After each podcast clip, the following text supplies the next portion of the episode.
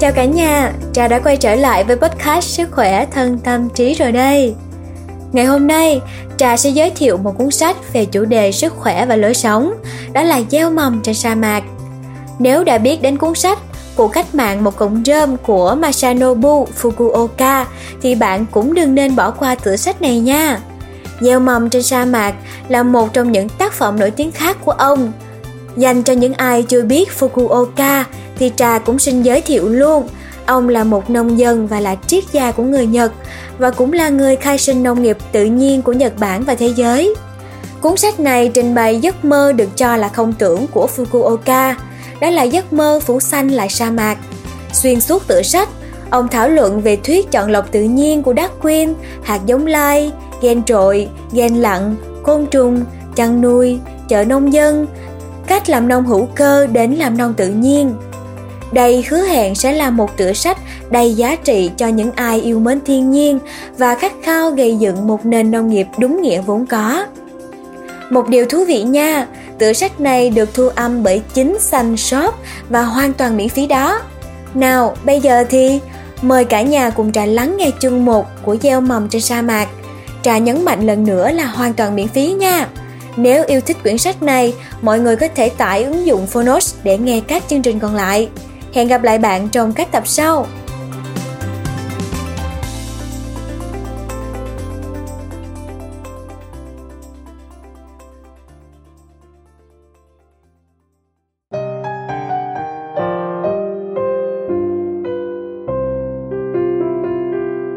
Chương 1 Tiếng gọi đến với nông nghiệp tự nhiên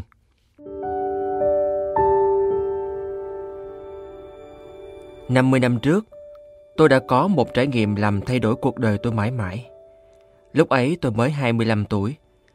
Sau khi tốt nghiệp trường cao đẳng nông nghiệp Kỳ Phư, ngành bệnh học cây trồng, tôi nhận việc ở bộ phận thanh tra cây trồng thuộc Cục Hải quan của chính phủ, thực hiện thanh tra những loại cây được nhập vào hoặc xuất đi khỏi nước Nhật.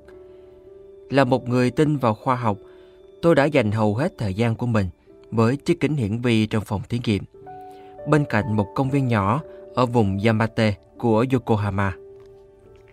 Sau khoảng 3 năm ở đó, không có gì báo trước, tôi mắc chứng viêm phổi cấp, thứ đưa tôi đối mặt với nỗi sợ chết. Sau khi hồi phục, tôi bắt đầu đặt dấu hỏi về ý nghĩa sự tồn tại của con người. Chìm đắm trong buồn bã, tôi lang thang qua những ngọn đồi ngày lẫn đêm. Sau nguyên một đêm lang thang vô định, tôi sụp xuống, kiệt sức dưới một gốc cây chỗ con dốc nhìn xuống bến cảng. Tôi ngồi đó mê mụ, ngủ thức lơ mơ cho tới hừng đông. Đột nhiên, có tiếng kêu chói tai của một con diệt ăn đêm đánh thức tôi, như thể từ một giấc mơ. Mọi hoang mang, mọi thống khổ từng ám ảnh tôi biến mất cùng với làn sương buổi sớm. Một cái gì đó mà tôi gọi là bản chất thực được hiển bày. Tôi đã biến đổi, cả cơ thể lẫn tâm hồn. Những lời đầu tiên thốt ra từ môi tôi là thực sự chẳng có gì sất. Tôi nhìn quanh trong niềm sửng sốt đầy vui sướng. Vẻ đẹp bình an của thế gian đối với tôi trở nên thật hiển nhiên sống động. Tôi vượt qua được cơn xúc cảm và chuyển sang cơn run rẩy.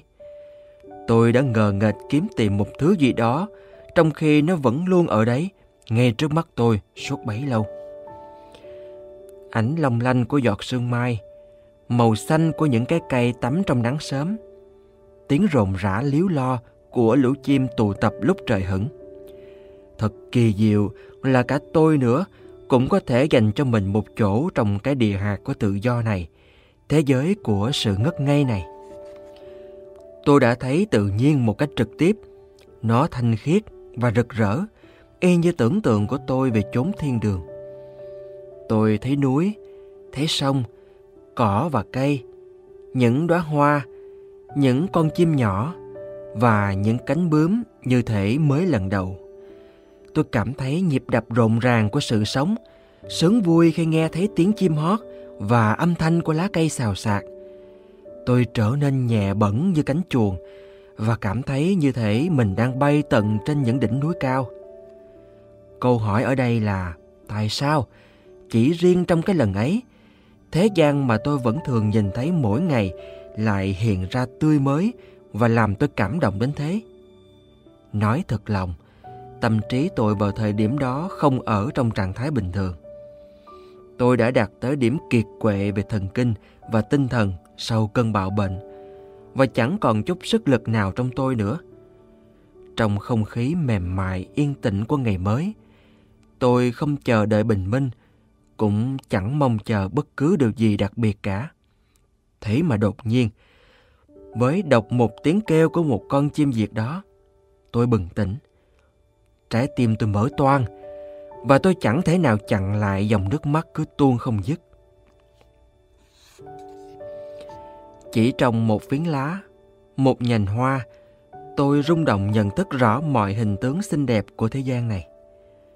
Cái tôi đã trông thấy đó đơn giản chỉ là màu xanh của lá cây lấp lánh trong nắng.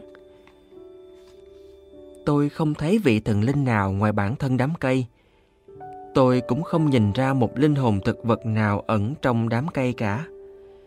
Khi nhìn thế gian với một tâm trí rỗng rang, tôi đã có thể nhận thấy rằng thế giới ở trước mắt tôi kia là hình tướng thật của tự nhiên và là vị thần duy nhất tôi thờ phụng. Trải nghiệm mà tôi có được vào buổi sáng hôm ấy tạo ấn tượng không thể xóa được trong tâm trí tôi. Sự tươi mới của nó cho tới tận ngày hôm nay vẫn chưa bị lu mờ. Nhưng thực tế mà nói, tôi chẳng thể mong chờ những cảm xúc này kéo dài mãi mãi được. Tôi tràn đầy tự tin, tin chắc rằng mình đã có được trong tay sự thông thái mang tính chân lý. Tôi cảm thấy rằng mình có thể giải quyết được mọi vấn đề của thế gian. Nhưng khi ngày trôi qua, cơn lốc xoáy cảm xúc đã suy yếu đi và hình tướng thực của tự nhiên, cái đã trở nên sáng sủa đối với tôi ấy cũng dần lùi xa. Mặc dù cách nhìn của tôi có thể đã đổi khác, nhưng như thế không có nghĩa là con người tôi đã thay đổi hoàn toàn. Phải mất vài năm để cho hiểu biết mới này hòa nhập vào cuộc sống hàng ngày của tôi. Nhưng điều đầu tiên mà tôi đã làm là bỏ việc ở cục hải quan. Tôi xuất phát từ bán đảo Poso thuộc tỉnh Chiba và lang thang về phía Tây. Trong tầm một hai tháng gì đó, trên đường đi có dừng lại ở chỗ nọ chỗ kia. Tôi nhảy múa trong vẻ đẹp của tự nhiên trong lúc du hành, tới được Kyushu khi mùa đông đang đến gần số cuộc du hành của mình, tôi đã nói chuyện với nhiều người về điều tôi nhận ra. Trong các cuộc thảo luận này, tôi có thể thấy rằng các ý tưởng của tôi là kỳ quặc so với cách nghĩ đương thời của xã hội. Khi tôi nói rằng nhân loại đang sống trong một thế giới phi thực tách rời khỏi tự nhiên, tôi được bảo là đơn giản tôi đang tự đánh lừa mình. Rốt cuộc, do tôi chẳng thể tìm được lời lẽ đủ để diễn đạt điều mà tôi thấy được buổi sáng hôm ấy, tôi học được một điều rằng tốt nhất là nên giữ im lặng.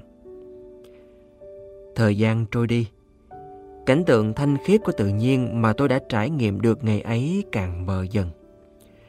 Giả như tôi là dạng người có xu hướng khép mình trong một kỷ luật tôn giáo nào đó, hẳn là tôi đã làm lễ tái thệ nguyện.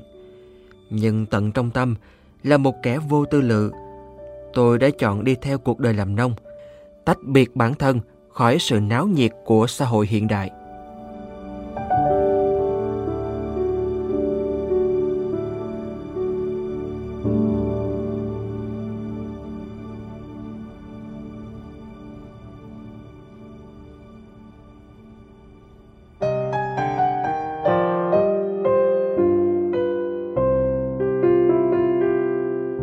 Tôi trở về với việc làm nông.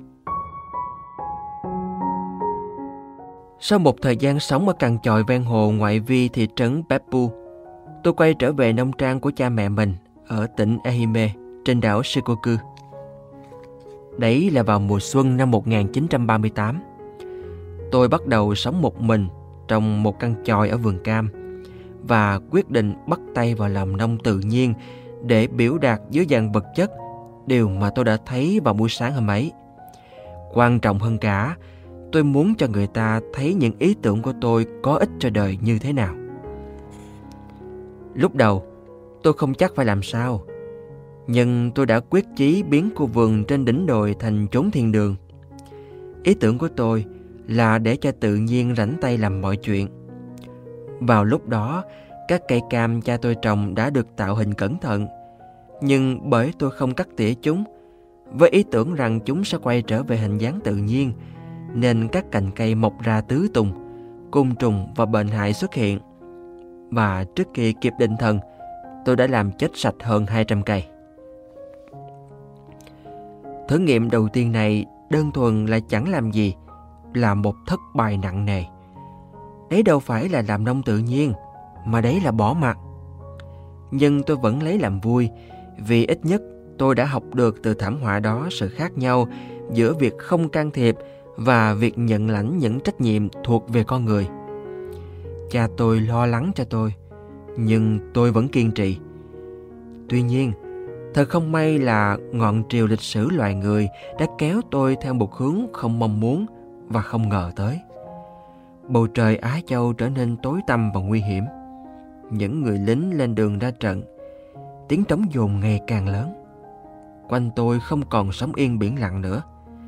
Việc quay lưng lại với thế gian, sống một mình và vô tư lự trong căn tròi trên đồi trở nên không khả thi.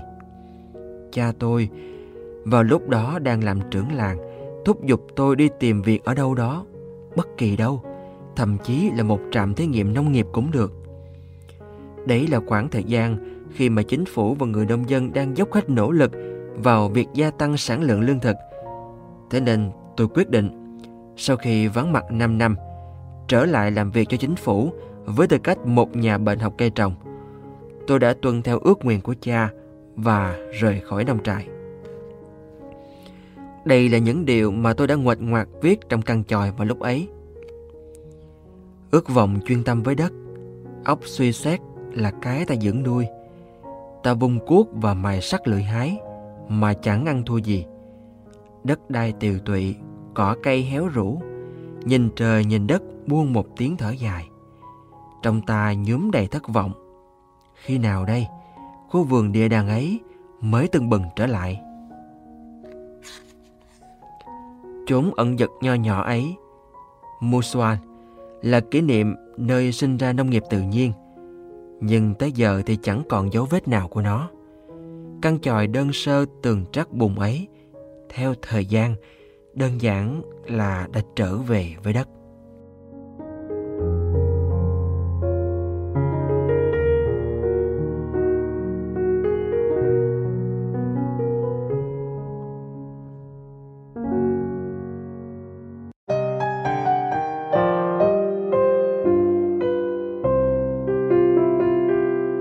những thử thách thời chiến tranh loạn lạc.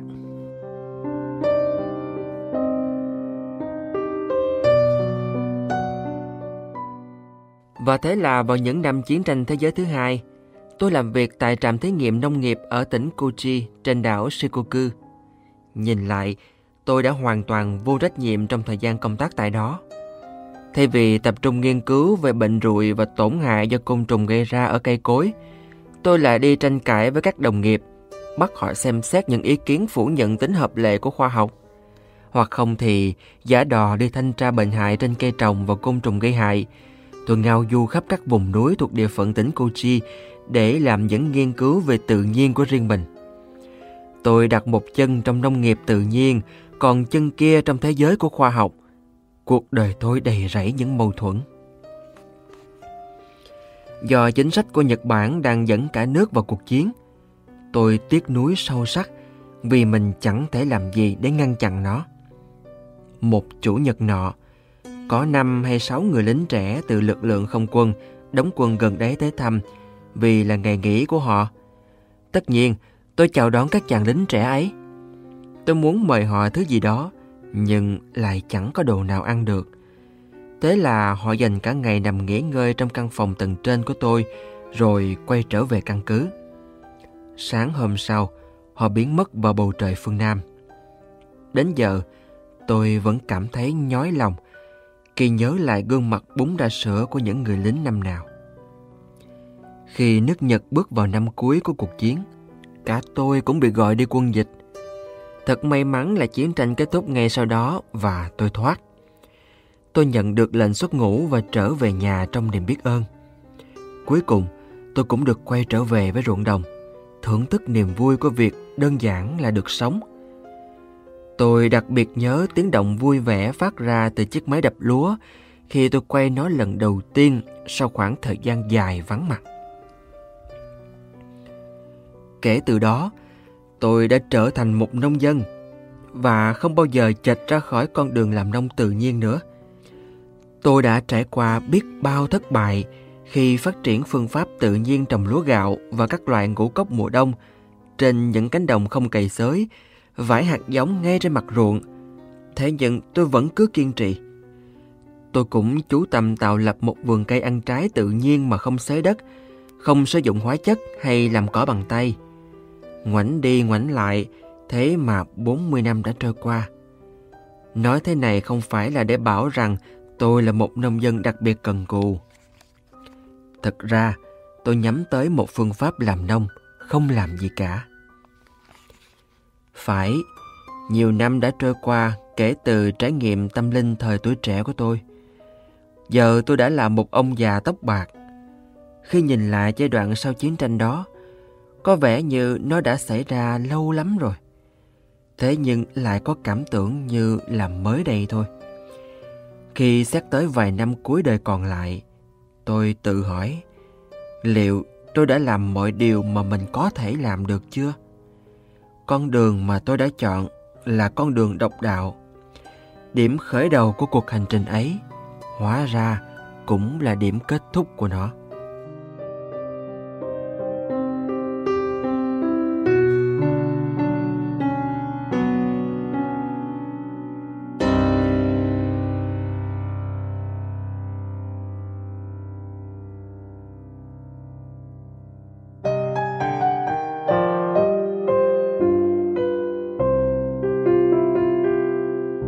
Ý nghĩa thật sự của tự nhiên.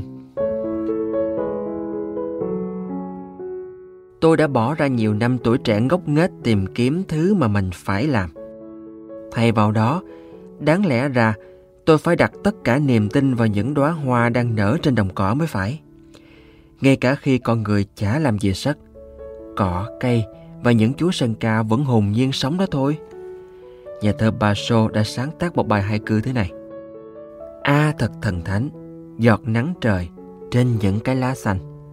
Đúng ra, tôi có thể chắp tay kính phục và quỳ rạp trước bông hoa cái cũ. Dù tôi không thể làm được thơ hay như Basho, trái tim tôi vẫn đang hát lên. Ôi, màu trắng tinh của hoa cải cũ, rực rỡ, huy hoàng. Sự thật đáng buồn là hầu hết quãng đời thanh xuân, chính tôi cũng cảm thấy xa lạ với tự nhiên. Nhưng giờ đây, Tôi chỉ cần cầm một bông hoa trong tay thôi. Tôi còn có thể chuyện trò cùng nó nữa.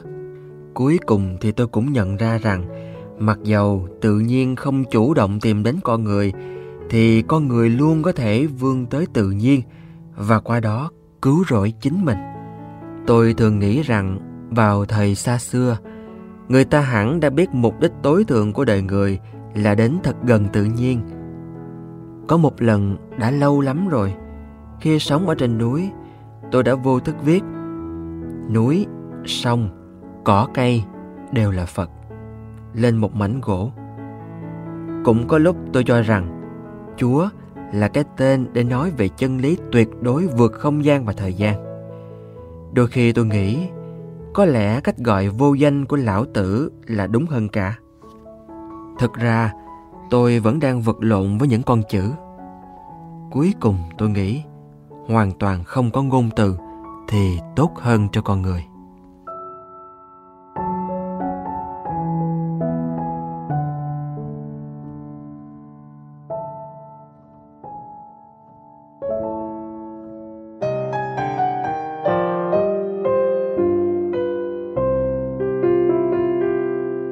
Những sai lầm của tư tưởng loài người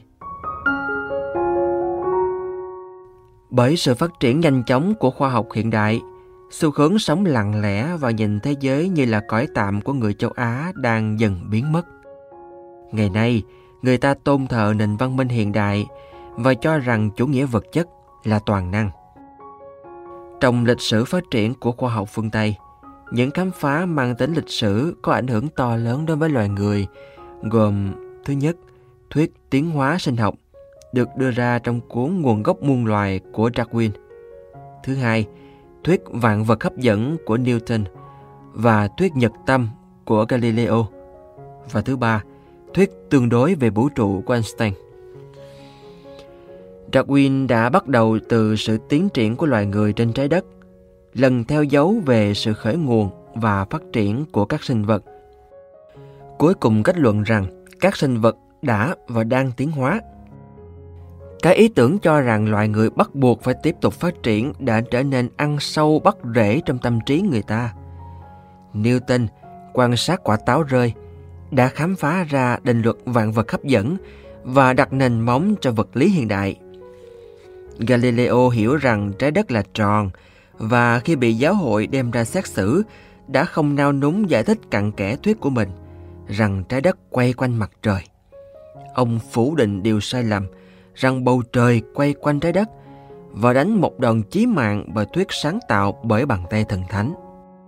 Với thuyết tương đối về vũ trụ, Einstein đã đẩy loài người vào kỷ nguyên không gian. Trước sự sửng sốt của tất cả mọi người, ông đã kết luận rằng không có tốc độ nào nhanh hơn tốc độ của ánh sáng. Lật lại niềm tin thường được chấp nhận là quãng đường ngắn nhất mà ánh sáng đi là theo đường thẳng và đề xuất một lý thuyết mới rằng ánh sáng bị bẻ cong.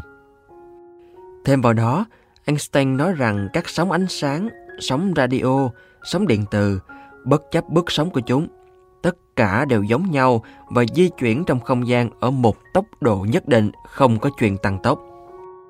Từ công thức của ông, rằng khối lượng và năng lượng là tương đương nhau, con người đã hiện thực hóa được các vệ tinh nhân tạo và các phương tiện di chuyển trong không gian vũ trụ. Tuy nhiên, Phật giáo phủ nhận tri thức có được qua trí năng của con người, coi đó chỉ là ảo ảnh. Một số thần thoại phương Tây cũng hoài nghi về tri thức của loài người và dạy rằng kể từ khi Adam và Eva ăn trái của cây tri thức, loài người đã bị đuổi ra khỏi vườn địa đàng. Tuy vậy, triết học phương Tây bị chia rẽ trong vấn đề này. Socrates chẳng hạn đã bắt đầu bằng giả thiết rằng con người không biết gì cả. Descartes trái lại tuyên bố Tôi suy nghĩ, vì thế tôi tồn tại. Với niềm tin rằng người ta có thể biết và đúng là có biết về bản thân mình, ông biến sự phán xét của con người thành tiêu chuẩn, thiết lập các quy tắc cho thế giới vật chất và bắt đầu phân tích các thuộc tính của nó. Các khoa học gia xét về mặt lịch sử cho rằng việc sử dụng ý chí con người để điều khiển tự nhiên là có thể chấp nhận được. Tuy nhiên, được nhìn nhận như là thế giới bên ngoài, đối lập với loài người. Quan điểm này chính là nền tảng căn bản của văn minh khoa học hiện đại. Nhưng cái tôi hư cấu của đề cạc không bao giờ có thể thấu hiểu toàn bộ thực tại. Loài người không hiểu chính bản thân mình, nên họ chẳng thể nào hiểu được kẻ khác. Con người có thể là con cái của mẹ tự nhiên thật đấy, nhưng họ không còn nhìn thấy hình tướng thực sự của mẹ mình nữa tìm kiếm cái toàn thể, nhưng họ chỉ trông thấy các bộ phận. Trông thấy bầu vú mẹ họ nhìn nhầm tưởng rằng đấy chính là người mẹ. Nếu ai đó không biết mẹ mình, thì anh ta là đứa con không biết mình là con của ai. Anh ta giống như một con khỉ được con người nuôi ở trong vườn thú, cứ đinh ninh rằng người trong nam vườn thú là mẹ của mình. Tương tự như vậy, tri thức mang tính phân biệt và phân tích của các nhà khoa học có thể giúp họ chia cắt tự nhiên và nghiên cứu từng bộ phận của nó.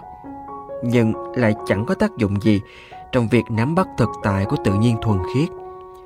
Sẽ có ngày, các nhà khoa học nhận ra mình đã sai lầm như thế nào khi chia cắt tự nhiên thành từng mảnh nhỏ như thế. Đôi khi tôi dùng một bức tranh vẽ bằng cọ và mực để minh họa cho điểm này. Tôi gọi nó là cái hang trí năng nó thể hiện hai người đàn ông đang đứng trong một cái hố hay một cái hang, cần mẫn vùng chiếc cuốc chim để đào chỗ đất cứng. Cái cuốc tượng trưng cho trí năng của con người. Càng cuốc thì cái hố càng sâu thêm và họ càng khó lòng thoát khỏi nơi đó. Ở bên ngoài cái hố, tôi vẽ một người ung dung tự tại dưới ánh mặt trời. Người làm nông tự nhiên này vẫn lao động để đáp ứng nhu cầu hàng ngày, nhưng anh ta không cố sức hiểu tự nhiên cho bằng được và chỉ đơn giản là tận hưởng cuộc sống. Mỉa mai thay, tự nhiên cũng bị phá hoại bởi những người tự đắc cho là họ đang đi con đường trung dung và đặt lợi ích của thiên nhiên lên trên hết. Những người có ý định tốt đẹp này được coi là có lòng nhiệt thành và đầu óc thực tế, thường phát biểu. Ngàn năm nay con người sống trong tự nhiên khi vui sướng lúc khổ đau. Chẳng phải đó là bản chất của mối quan hệ giữa con người với tự nhiên hay sao? Liệu chúng ta có quá ngây thơ khi cho rằng tự nhiên chỉ toàn là chân thiện mỹ, còn loài người thì vô tâm và xuẩn ngốc? Mới nghe qua, quan điểm này có vẻ là hợp lý và khách quan. Tuy nhiên, những người có tâm địa tốt này vẫn chưa thoát khỏi địa hạt của cách suy nghĩ tương đối. Từ cách nhìn phi tương đối, tự nhiên vượt lên trên cả đẹp và xấu, thiện và ác. Nhìn thế giới đầy những mâu thuẫn hay hài hòa tuyệt hảo là phụ thuộc vào việc chúng ta sử dụng trí năng hay nắm bắt toàn thể tự nhiên với tâm không phân biệt. Chỉ với vế sau thì chúng ta mới thấy được hình tướng thực của tự nhiên.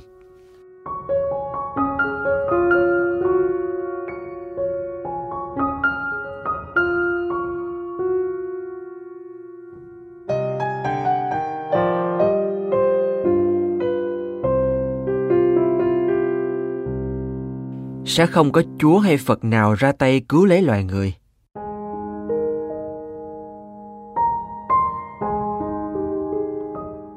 Sự hủy hoại của tự nhiên sẽ dẫn đến sự hủy hoại của loài người. Nhưng hình như có nhiều người tin rằng dù loài người biến mất thì đấng tối cao sẽ cho họ tái sinh. Tuy vậy, ý tưởng này chỉ là tưởng tượng. Loài người sẽ không được sinh ra lần nữa. Khi con người trên trái đất này chết hết, sẽ chẳng có Chúa hay Phật nào tới để cứu họ đâu. Người ta đôi khi cũng cảm nhận được sự thiêng liêng của tự nhiên. Chẳng hạn như khi họ nhìn thật kỹ một bông hoa, trèo lên những đỉnh cao hay đi sâu vào trong núi. Những cảm giác mang tính thẩm mỹ như thế, tình yêu, khả năng lĩnh hội và sự thấu hiểu là những bản năng căn bản nhất của con người, là bản tính thực của họ. Tuy nhiên, Ngày nay, con người đang vội vàng lao theo một hướng hoàn toàn khác, nhắm tới cái đích mơ hồ. Có lẽ những người dễ dàng nhận ra tự nhiên thực sự thiêng liêng chính là một vài người có đức tin, những nghệ sĩ đặc biệt nhạy cảm và trẻ con. Ít nhất là cùng với yêu, họ biết rằng tự nhiên vượt trên khả năng sáng tạo của con người và phải được kính trọng.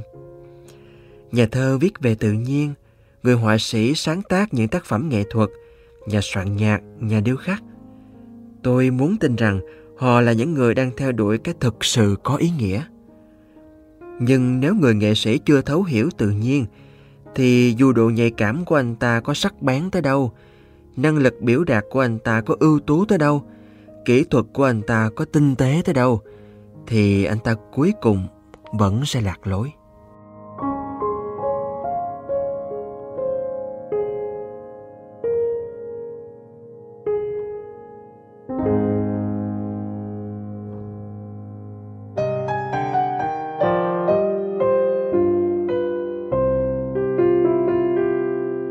Cánh chuồng sẽ là đấng cứu thế.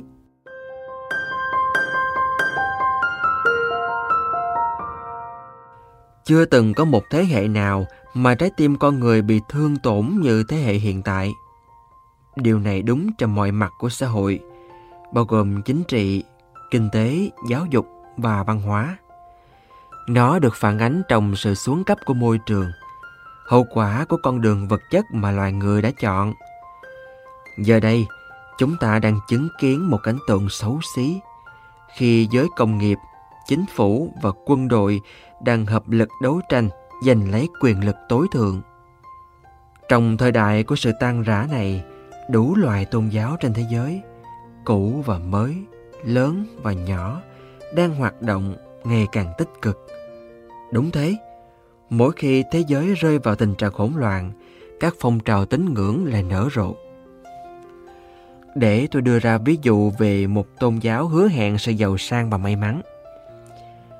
Một người trẻ tuổi, giáo chủ sáng lập ra một tôn giáo mới ở Kobe, đã tới nông trại của tôi với chừng 10 tín đồ. Anh chàng này bảo tôi rằng anh ta được đặc biệt truyền dạy để từ một người có tính ngưỡng bình thường trở thành giáo chủ sáng lập ra tôn giáo mới này. Anh ta học được những thứ như xem tướng, đọc tâm trí, thuật bói toán, đọc chỉ tay, xem tử vi, thôi miên chữa bệnh, trừ tà và nhiều bí quyết giao tiếp với thánh thần, chẳng hạn như viết trên cát. Anh ta kể cho tôi rất chi tiết về các chiêu trò dùng để điều khiển tín đồ, bắt đầu với những bánh khóe đoán định tính xấu hay những rắc rối của một tín đồ tiềm năng. Anh ta nói điều này giúp anh ta thu hút được nhiều tín đồ mới. Đây chỉ là một dạng trong rất nhiều những kẻ lừa đảo tôn giáo. Bọn họ cầm tù cả thần thánh lẫn con người, chạy quanh để thu nạp tín đồ, hòng kiếm chác tiền bạc và quyền lực. Nhưng nhiều kẻ trong số họ rất nổi tiếng và được coi trọng. Bọn họ nhìn không giống hình ảnh quen thuộc của một kẻ lừa đảo. Sự ngược đời này khiến tôi suy ngẫm về việc con người không hơn gì những con vật đang nhảy múa theo điệu sáo được thổi bởi những ý tưởng của chính họ. Tôi đang trông chờ tới cái ngày khi mà con người không còn cần tới những kinh sách thiên liêng nữa. Cánh chuồng sẽ là đấng cứu thế.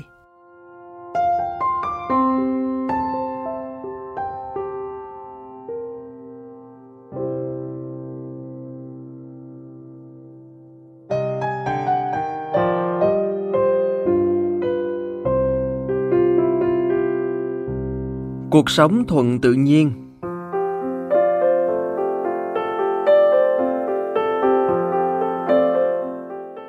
Khi tôi nói xã hội loài người đang đi sai đường, tôi thường nghe lời phản bác. Thế thì ông hãy chỉ cho tôi một con đường tốt hơn đi. Bởi vì nó vẫn chưa có một cái tên, nên tôi sẽ gọi nó là văn hóa và cộng đồng thuận tự nhiên. Văn hóa thuận tự nhiên là cách sống đơn giản, trong đó con người với trái tim đầy tự do, leo núi chơi đùa trên đồng cỏ, tắm trong những tia nắng ấm áp, hít thở không khí trong lành, uống thứ nước trong vắt như pha lê và trải nghiệm niềm vui sống thực sự. Xã hội mà tôi đang mô tả là một xã hội mà trong đó con người sẽ kiến tạo một cộng đồng tự do và hào phóng. Tuy vậy, một khi ngọn nguồn nguyên thủy của tự nhiên đã bị phá hủy, tự nhiên sẽ không thể tự phục hồi và hình ảnh về một nền văn hóa thuận tự nhiên sẽ lạc thời. Đúng vậy, nhiều loài động thực vật đang tuyệt chủng mỗi ngày và ý nghĩa sự biến mất của một loài chim hay một loài cây không chỉ là cái chết của loài chim và loài cây đó mà thôi. Nó có tầm quan trọng sinh tử đối với tất cả chúng ta. Nó phá hỏng sự tồn tại hài hòa của mọi sinh vật. Nếu loài người có thể tìm lại được quan hệ gốc gác nguyên thủy của nó với tự nhiên, chúng ta sẽ được sống trong hòa bình và thịnh vượng, không thể khác. Tuy thế, nhìn qua đôi mắt của nền văn minh hiện đại, sống theo phong cách thuận tự nhiên này hẳn phải nhàm chán và sơ khai lắm, nhưng với tôi thì không phải vậy. Có nhiều người khác nữa bên cạnh tôi cũng đang đặt dấu hỏi với con đường của xã hội hiện đại. Trong họ đầy những dự cảm. Họ tự hỏi liệu rằng chúng ta có thể giải quyết được hoặc bằng cách nào đó tránh khỏi thảm họa môi trường hiện nay hay không? Thậm chí có nhiều nhà khoa học tin rằng sự bền vững lâu dài của sự sống trên trái đất, nhìn từ quan điểm về môi trường tự nhiên và các nguồn lực của nó, sẽ được quyết định trong 20 hay 30 năm tới. Tôi nói là nói trực tiếp với những người này. Chúng ta phải nhận ra rằng cả trong quá khứ lẫn hiện tại, chỉ có duy nhất một lối đi bền vững khả dĩ cho chúng ta. Chúng ta phải tìm đường quay về với tự nhiên. Chúng ta phải đặt cho mình nhiệm vụ tái sinh sự sống trên trái đất này, tái phủ xanh trái đất, gieo những hạt mầm trong sa mạc. Đấy là con đường mà xã hội phải đi theo – những chuyến đi vòng quanh thế giới đã cho tôi niềm tin ấy.